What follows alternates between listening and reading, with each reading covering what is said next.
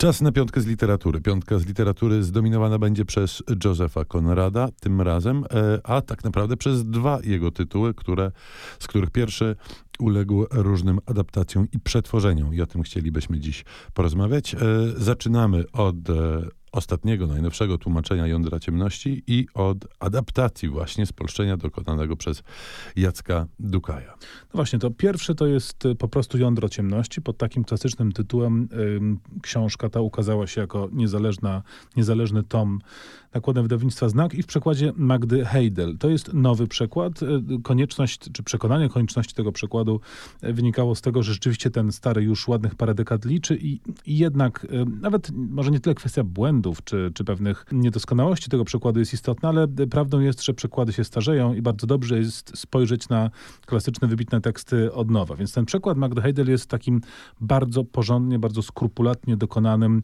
doskonałym literacko, ale niesłychanie też takim akuratnym e, e, przekładem tekstu konradowskiego. Atutem tej książki jest jak i wielu innych e, przykładów autorstwa Magdy Heidel, e, wybitne wręcz posłowie, które nie tylko opowiada o konradowskim tekście, ale też o jego współczesnej percepcji. Tak, to jest znakomity przewodnik, około 30 stron e, świetnie napisanego żywiołowego eseju, który rzeczywiście zaczyna się od historii, jak w ogóle do powstania tej, tej, tej, tej książki doszło, poprzez właśnie bardzo ożywioną dyskusję i to jest o tyle fascynujące, że bardzo twardy koniec ma ten esej.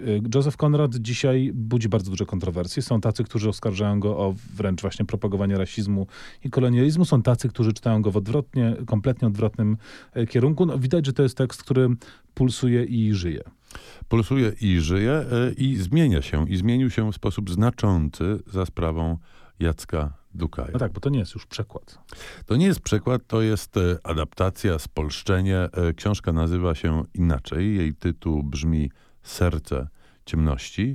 E, I to właśnie, można by się spodziewać tego, że zostanie ona spolszczona na modłę współczesną. To znaczy, że będzie kolokwialny język ulicy, pełny słownictwa typowego dla XXI wieku, dla XXI-wiecznego e, nie tyle czytelnika, co właśnie morskiego e, podróżnika. I, ale nie.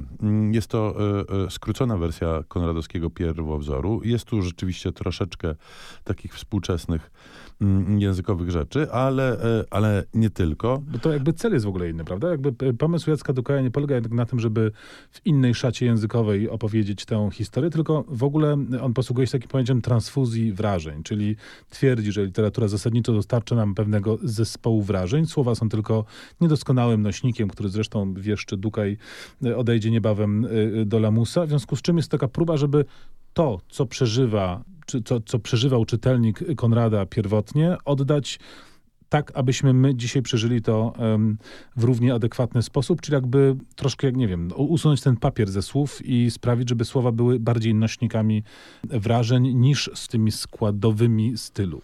No ale chyba to e, da się zrobić tylko y, za pomocą sprawiania, że te słowa są bardziej nasze, tak? I tu przychodzi mi znowu do głowy y, film Kopoli, no, który jakby nie patrzeć uwspółcześnił tą opowieść.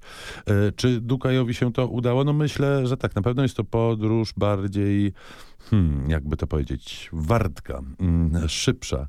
Szarpana, tak, to dość nerwowym I, i, stylem i, taka, I taka rzeczywiście e, e, e, e szarpana.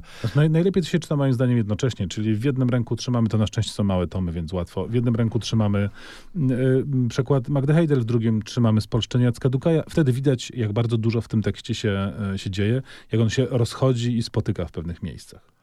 A my po przerwie będziemy namawiali Państwa, żeby e, w te e, rączki czytelnicze włożyć jeszcze dwa kolejne tomiszcza, które z jądrem ciemności bezpośrednio są związane.